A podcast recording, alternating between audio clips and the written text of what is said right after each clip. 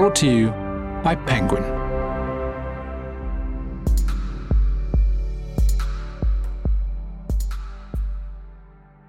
I mean, I, I don't find life easy, I'll be honest. But the notion of going to a therapist and having the whatever the problem is taken away, if the problem goes, so does the writing. Hello, thanks for dropping into the award winning Penguin podcast, Gold, best branded content at the British Podcast Awards, since you're asking.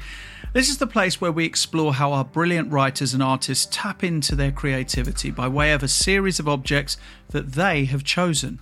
I'm Nihal Arthanayake, speaking to you from my house. So if you hear my kids thudding away on the ceiling above me or our 17 week old Staffordshire Bull Terrier puppy chewing at my feet, it's because real life is happening while we talk. Now, my guest today has sold over 21 million copies of his Alex Rider young adult books, which have recently been made into a series on Amazon Prime. He's also written two James Bond novels, two Sherlock Holmes books, screenplays, and novels for adults, including his latest.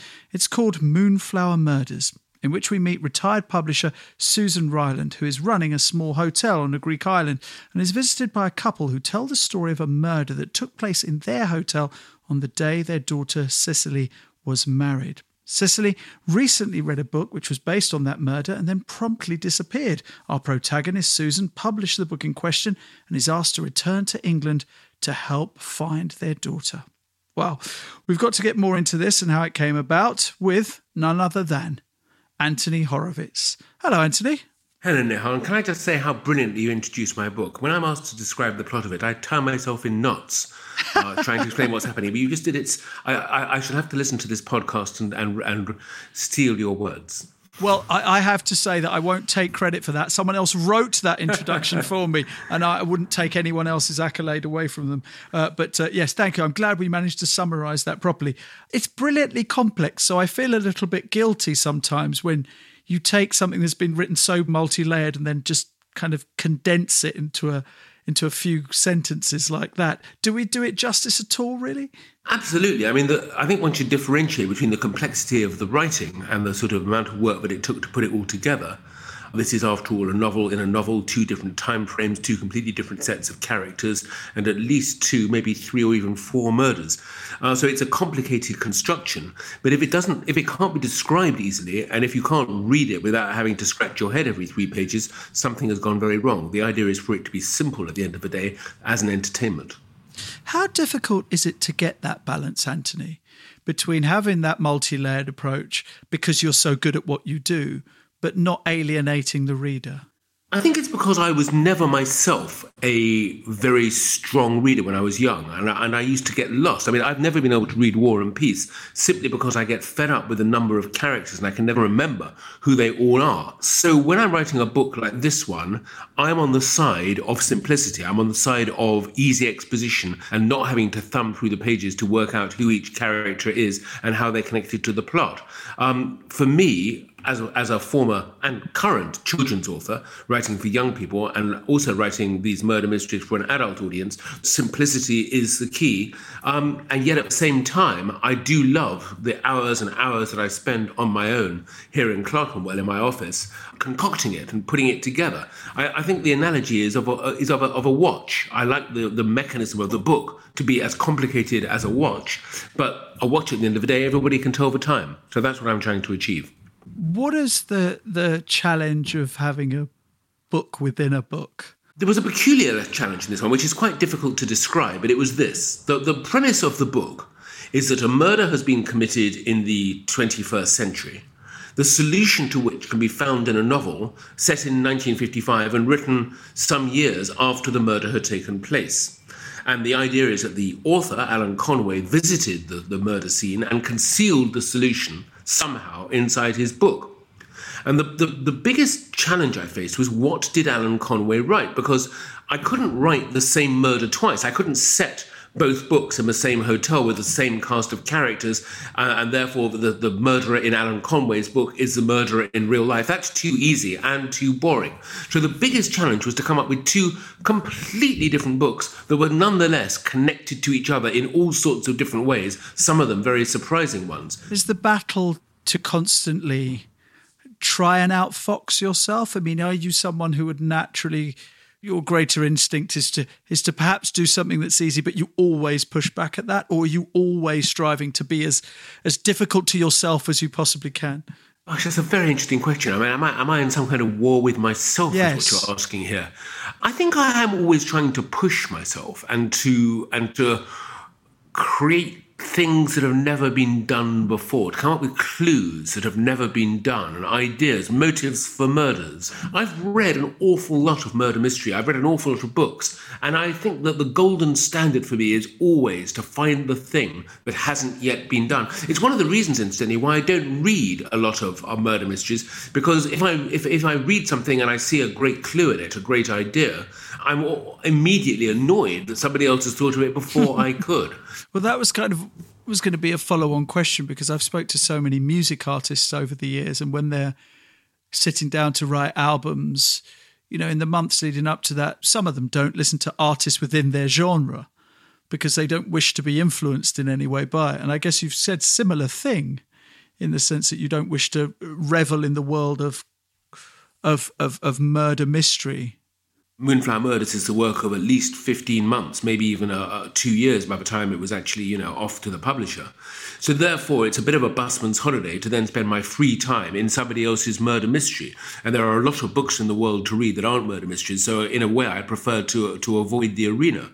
But as I say, the second time is that I don't want to be persuaded or reminded how many brilliant writers are out there having ideas that I wished I'd had. And also, funnily enough, I'm not very good at solving other people's murder mysteries. I get quite frustrated when I read a good murder mystery and I can't actually work it out for myself. I think to myself, come on, you're selling all these books, you are getting known as a murder mystery writer. Surely to goodness you should be able to solve this book, and you didn't. What the hell is wrong with you? So, for those reasons, I don't actually read. I mean, I do read a certain amount because I have to keep current, and I'm often being asked in interviews my opinions and recommendations, etc. And there are books that I absolutely love in that world. Um, but, but by and large, I tend to stick to anything but when I'm reading for pleasure. Let's get on to your first object, uh, Anthony, which is a magic trick of all things. I collect magic tricks and puzzle boxes and illusions. And actually, th- this is a, a conversation about writing, and they relate 100% to the writing of murder mysteries that sleight of hand, secrets, uh, surprises, uh, a final magical effect, which could be the reveal of who did the killing, is so much part of my work. And I've always, since I was a boy, loved magic. And I love the sort of the mindset that uses quite simple principles to fantastic effect. So David Copperfield making the Statue of Liberty disappear, he's using a Victorian effect to do a trick that seems technologically futuristic. And in fact, one of my novels, Moriarty, which is the um, second Sherlock Holmes novel I wrote, is based entirely on a very, very simple and even quite childish magic trick which I learned in my teens. Um, you know, it's, it's, a, it's a pick a card trick, but I applied the principles of that trick to the novel Moriarty. And, and that's, that's what it is, a trick.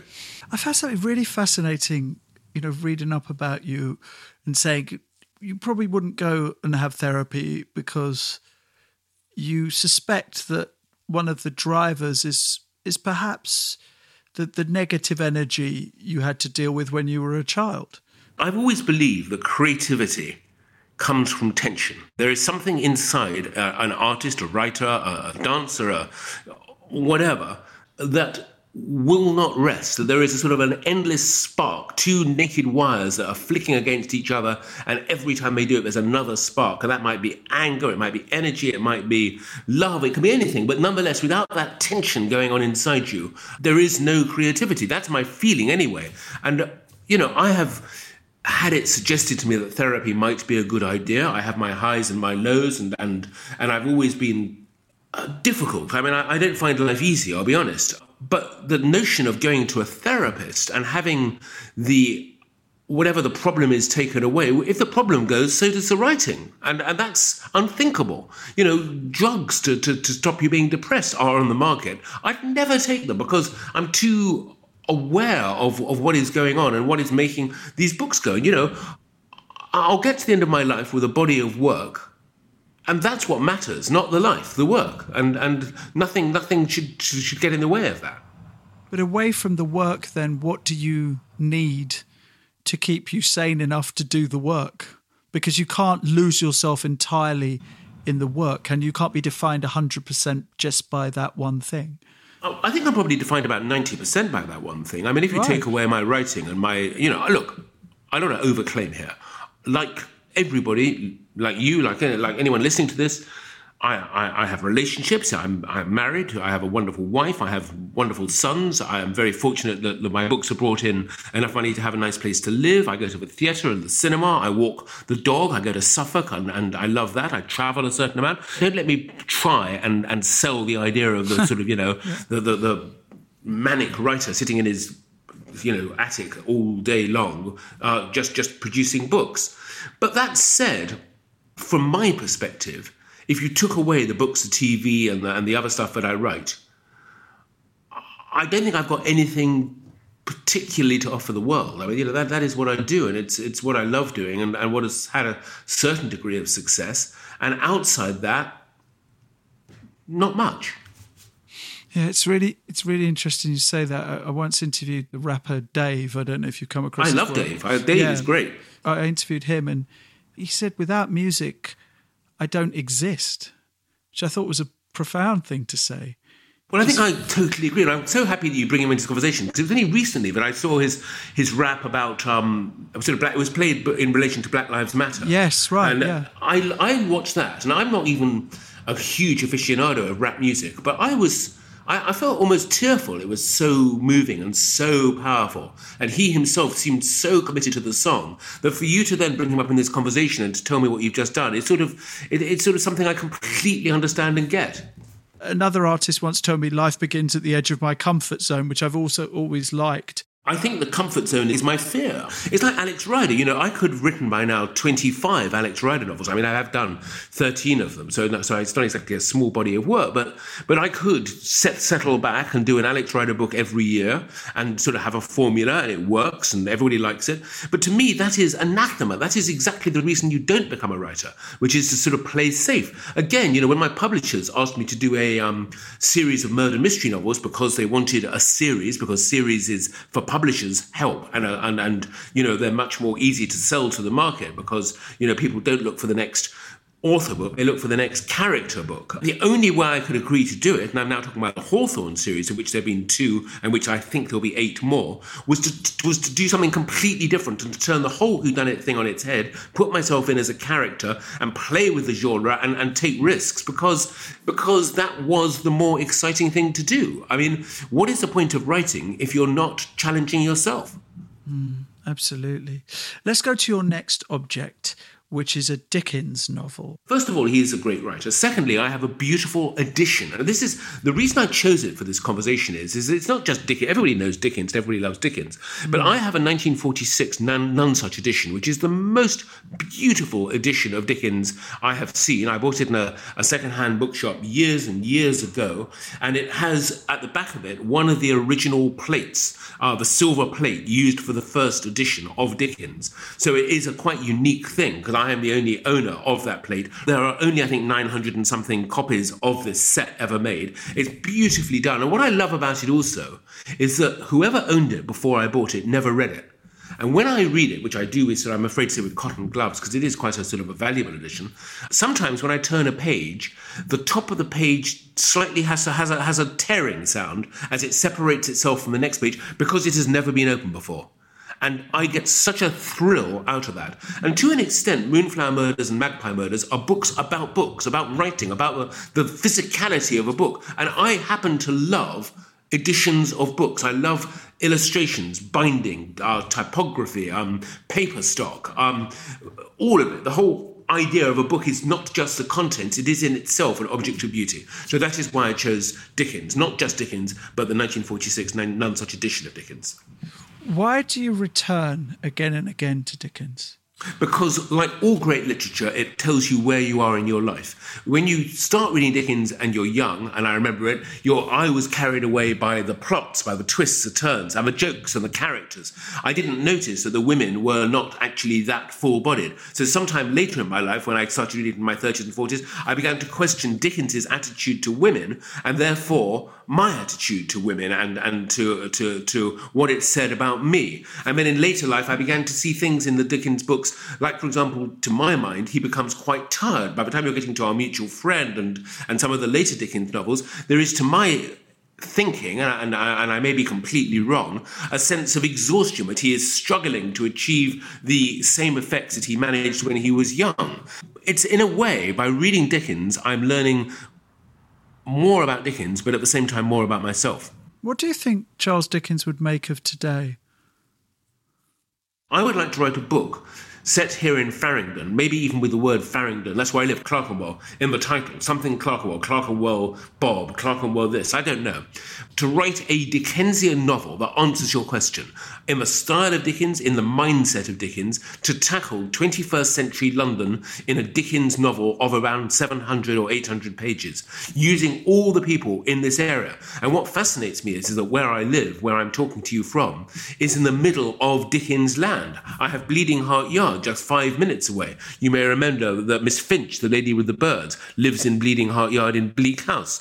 Fagin didn't live too far away from here. Jarndyce and Jarndyce is quite near here as well. Dickens himself had a house just up the road, so of course this area is very much his part of the world, and there are still parts of this area, the cobbled streets, of gas lamps, that would have been familiar to him. There were also, incidentally, a lot of tenements here when he was uh, alive, and, and of course it would have been very different too. Actually, it is an idea that I want to write about, and which I might, if I'm spared, do in a, probably about seven or eight years' time just the thought of you writing that, Anthony, was making the hairs on the back of my neck stand. Oh, it's nice of you to say so, but of course the trick is not to write it in too much of a Dickens pastiche style. Yes, because I don't think a 21st century audience would go for that. Plus, of course, the East End of now uh, the the sheer multiculturalism of it means that you could have some real fun with the names of people and characters, couldn't you?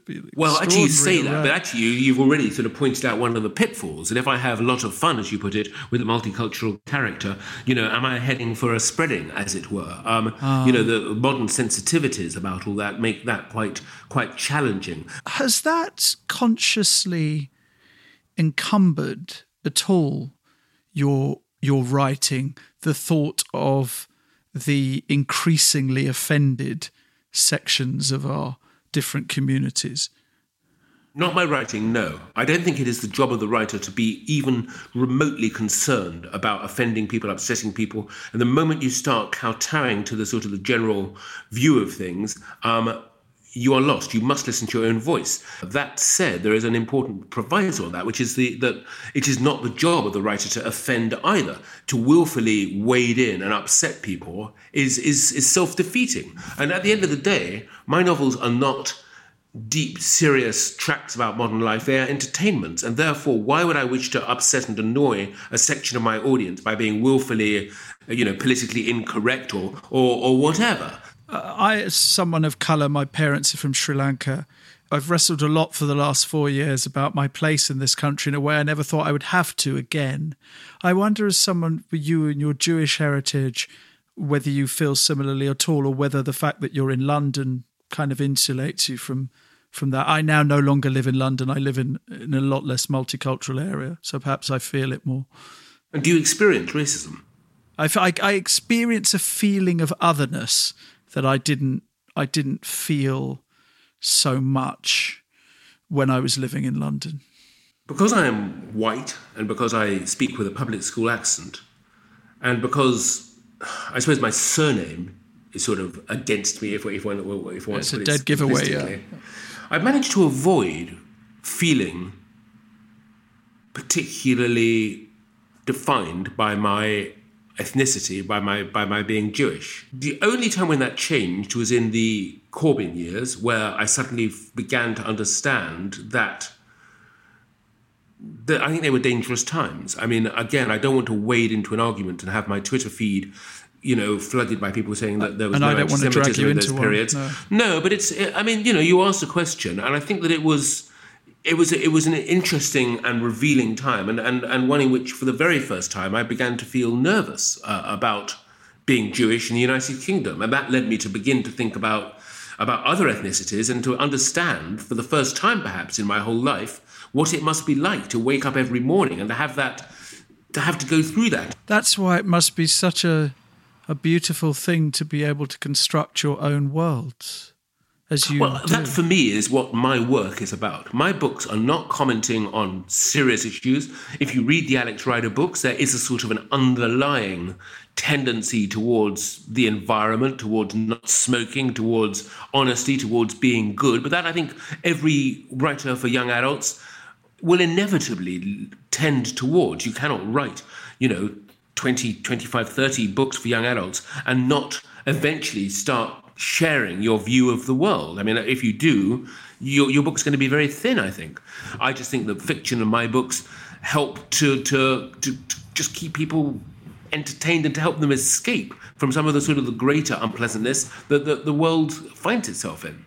Let's go on to your next object, Anthony, which is a strange sculpture.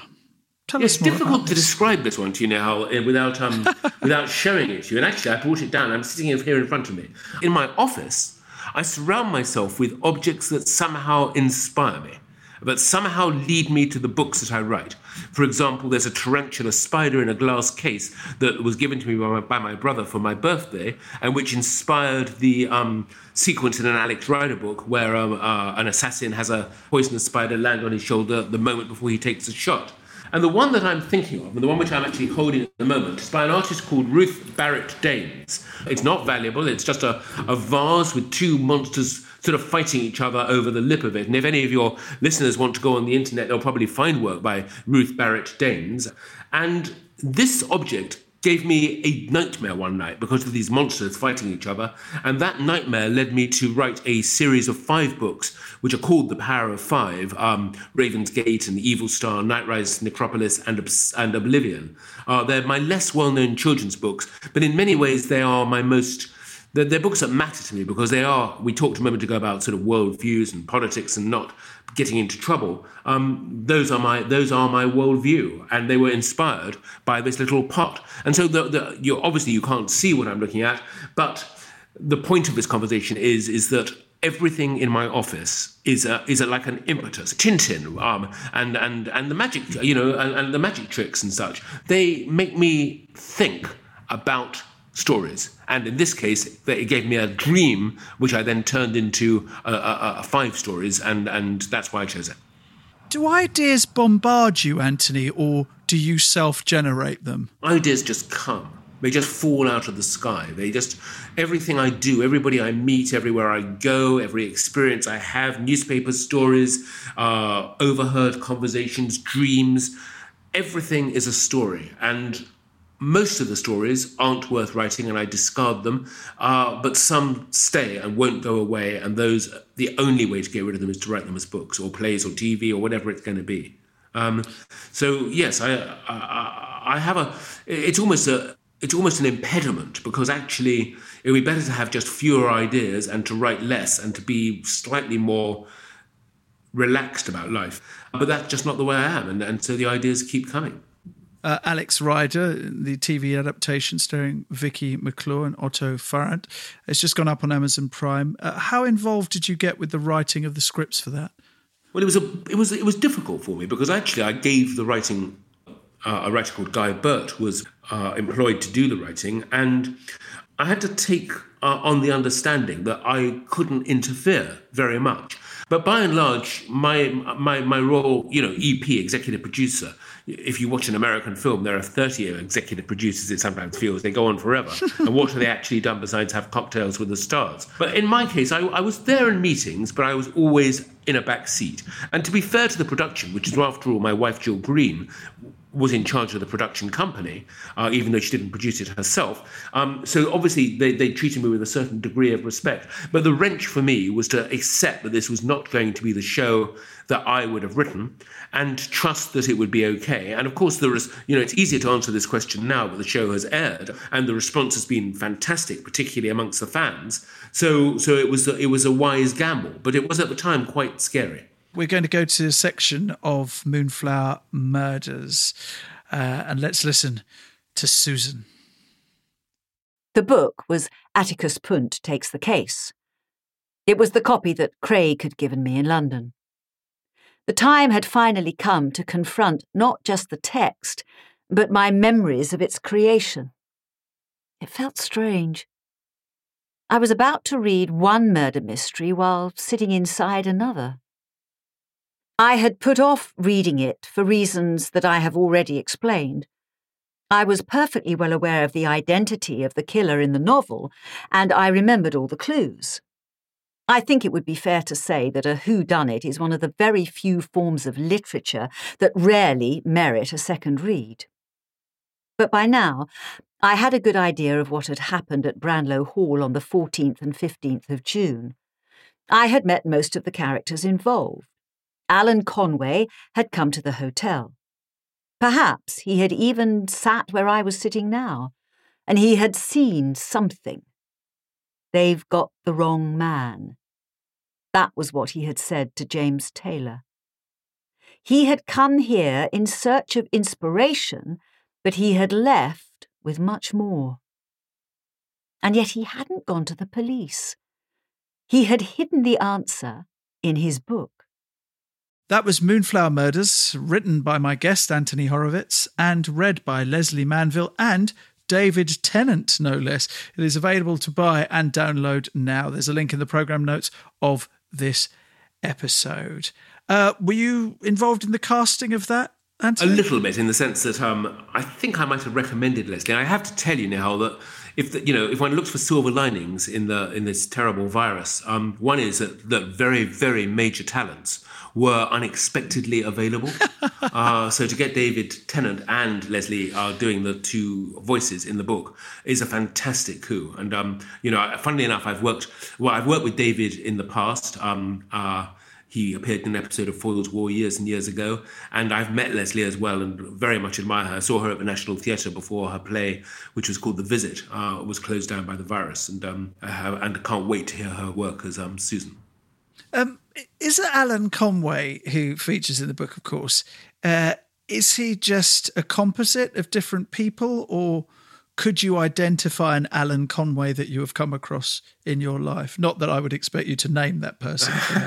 For a nasty minute, I thought you were going to say, "Is Alan Conway based on yourself?" Um, no, I try I to be as I try to be as different from Alan Conway as I can. Yes, the answer to your question is is that he is loosely based on two or three characters. Yes, uh, I have met one or two writers who have that sort of self-aggrandizement and who can be quite spiky and difficult. And also, I met, to be honest with you, I've met them in, in the television business as well, actors who have that same, you know, uh, thing of, of being well known and loved, but who are still quite difficult as human beings. And I'm quite interested in that dichotomy, the public and the private face. But actually, Alan Conway is also largely based on Sir Arthur Conan Doyle. And I think I may even mention this in the books, that I'm fascinated by the type of writer of whom Doyle is one, and Fleming, incidentally, is another, who slightly look down on their main character. Doyle thought of Sherlock Holmes as being really sort of a waste of his considerable talents, and he was much more in, interested in writing historical romances such as Micah Clarke and The White Company, books which I have read but very few people have even heard of. Um, and it's interesting, but you know, I, I, actually quite like Brigadier Gerard, who is his other major character, and he liked his that character. But it is interesting that, that Doyle only brought um, Sherlock Holmes back to life in order to pay off his mortgage. Um, let's go to your final object now, Anthony, which is a toy. Oh, because do we see a pattern developing here in the objects I've chosen? Sort of a, a, weird little sculpture, a um, a, a, a magic trick, and uh, well, there, there, was at least a bit of literature there with the book. Um, I, am holding a toy in front of me now, and it's a, a block of wood with a piece of silver foil on it and a fish on the top. And when you turn the handle, a magnet inside the wooden block turns, and the fish flips as if it's in its last moments of life. You can just hear it now yes. as I do it in front of the microphone. Yes. And it's it's it's done by a um uh, an uh, an artist um, called Paul Spooner. Is he an artist? I just don't know. I mean, he's a craftsman, an artist, a toy maker, uh, and I have met much of his work here. And I have many, many others of these. And some are much more complicated than this one, which is tiny and, and simple. Some are, are really very complicated, and some are work with electricity, and they're, they're known as automata. Uh, and automata go back to the 19th century, where there were very famous automata made. Um, there was a, a famous automata uh, maker called Merlin, uh, or Merlin, as we would call it, which I think is interesting in itself, the idea of magic and science coming together. Um, and I love these toys, and there are lots of them in my house, and I love them for two reasons, or many reasons. But the, the ones that I would mention are this that I'm a big fan of things that are useless. I think that a lot of modern life is about only things that are practical and useful. It's one of the reasons why, for example, there is so little time for reading and reading out loud in a national curriculum. Because the national curriculum, I think teachers would agree, is largely centered on passing exams and getting your sciences and getting, you know, getting the sort of nuts and bolts of education down, which doesn't leave an awful lot of time nowadays for, for reading, which is considered to be an activity of pleasure. Uh, and, and I wish there was more of it. And I just think that as we move increasingly towards sort of a more pragmatic, more business related, a more profit related society, we lose track of the simple pleasures, the things that are made simply to make us smile. And all these toys are just that. But I, so that's one of the reasons. The other reason I would say is that I love the fact that these toys, you can see how they work. They reveal their secrets. So you, in a way, it's a little bit like my writing that, you know, Magpie Murders, Moonflower Murders are complicated. Um, uh, the, the mechanism is actually very, very complicated, but the result the, the, the toy, if you like, the, the, the, the actual action is very mm. simple and very easy to enjoy. So that's that's reasons why I like these things, and they, they distract me. I, I guess if I've got a sort of you know one one thing that my the, the you know the royalties I've earned have managed to allow me to do is to indulge in you know ten or twenty of these of these toys that just make me smile. They are a barrier between me and the real world. It's you're such a warm, gregarious person. I've only just you know speaking to you for an hour, but I've obviously looked through a lot of interviews that you've done. Um, and yet, writing is a very solitary experience. So, when you're writing, do you crave people, and or are you quite happy to be there on your own? No, I don't crave people. I write perhaps ten hours a day, pretty much every day. And so I'm on my own, and Jill is at the office, and my children now are sort of, you know, work. And um, I'm not a hermit, and I and I, I like people. Uh, right. Silence doesn't bother me, and there's always music, there's always books, there's always nature, and and I can get by without without anyone except for my family. It's amazing, uh, Anthony. Thank you very much. Before we let you go, um, what's next? I mean, good grief, the, your workload is it's extraordinary. I love it. I love what I do, and therefore, you know, if if I was doing something that was laborious and difficult and and, and made you sweat and hurt yourself, then it might be more remarkable than it is. I am very privileged because I sit behind a desk and generate all this work and and, and love every word of it. What's next? Um, well, um, I'm thinking up the plot of the next Hawthorne novel. The one, funny enough, although I know books four, five, and six, I don't know book three, irritatingly. So um, I've got to um, work that one out. Um, I'm working on a TV adaptation of uh, Magpie Murders, which um, we hope to start shooting next year uh, if the virus allows. Um, I am uh, researching uh, uh, uh, another book, a spy thriller, um, which I which I hope to write sort of next year if, if things happen the right way. Um, and what else am I doing? Um, I've written a, t- a, a 10 part series for an American company, Quibi, and I'm, I'm doing work on that at the moment as well. Oh, and I'm also doing a Diamond Brothers story on the internet, which I'm very happy about, which is that um, by, young people can, can get onto my website, anthonyhorowitz.com, and they, the book is being written one chapter at a time, actually in the manner of Dickens now I think about it. Um, and um, uh, and every, every week or so I post a new chapter of that. So I mean, and I'm enjoying that very much.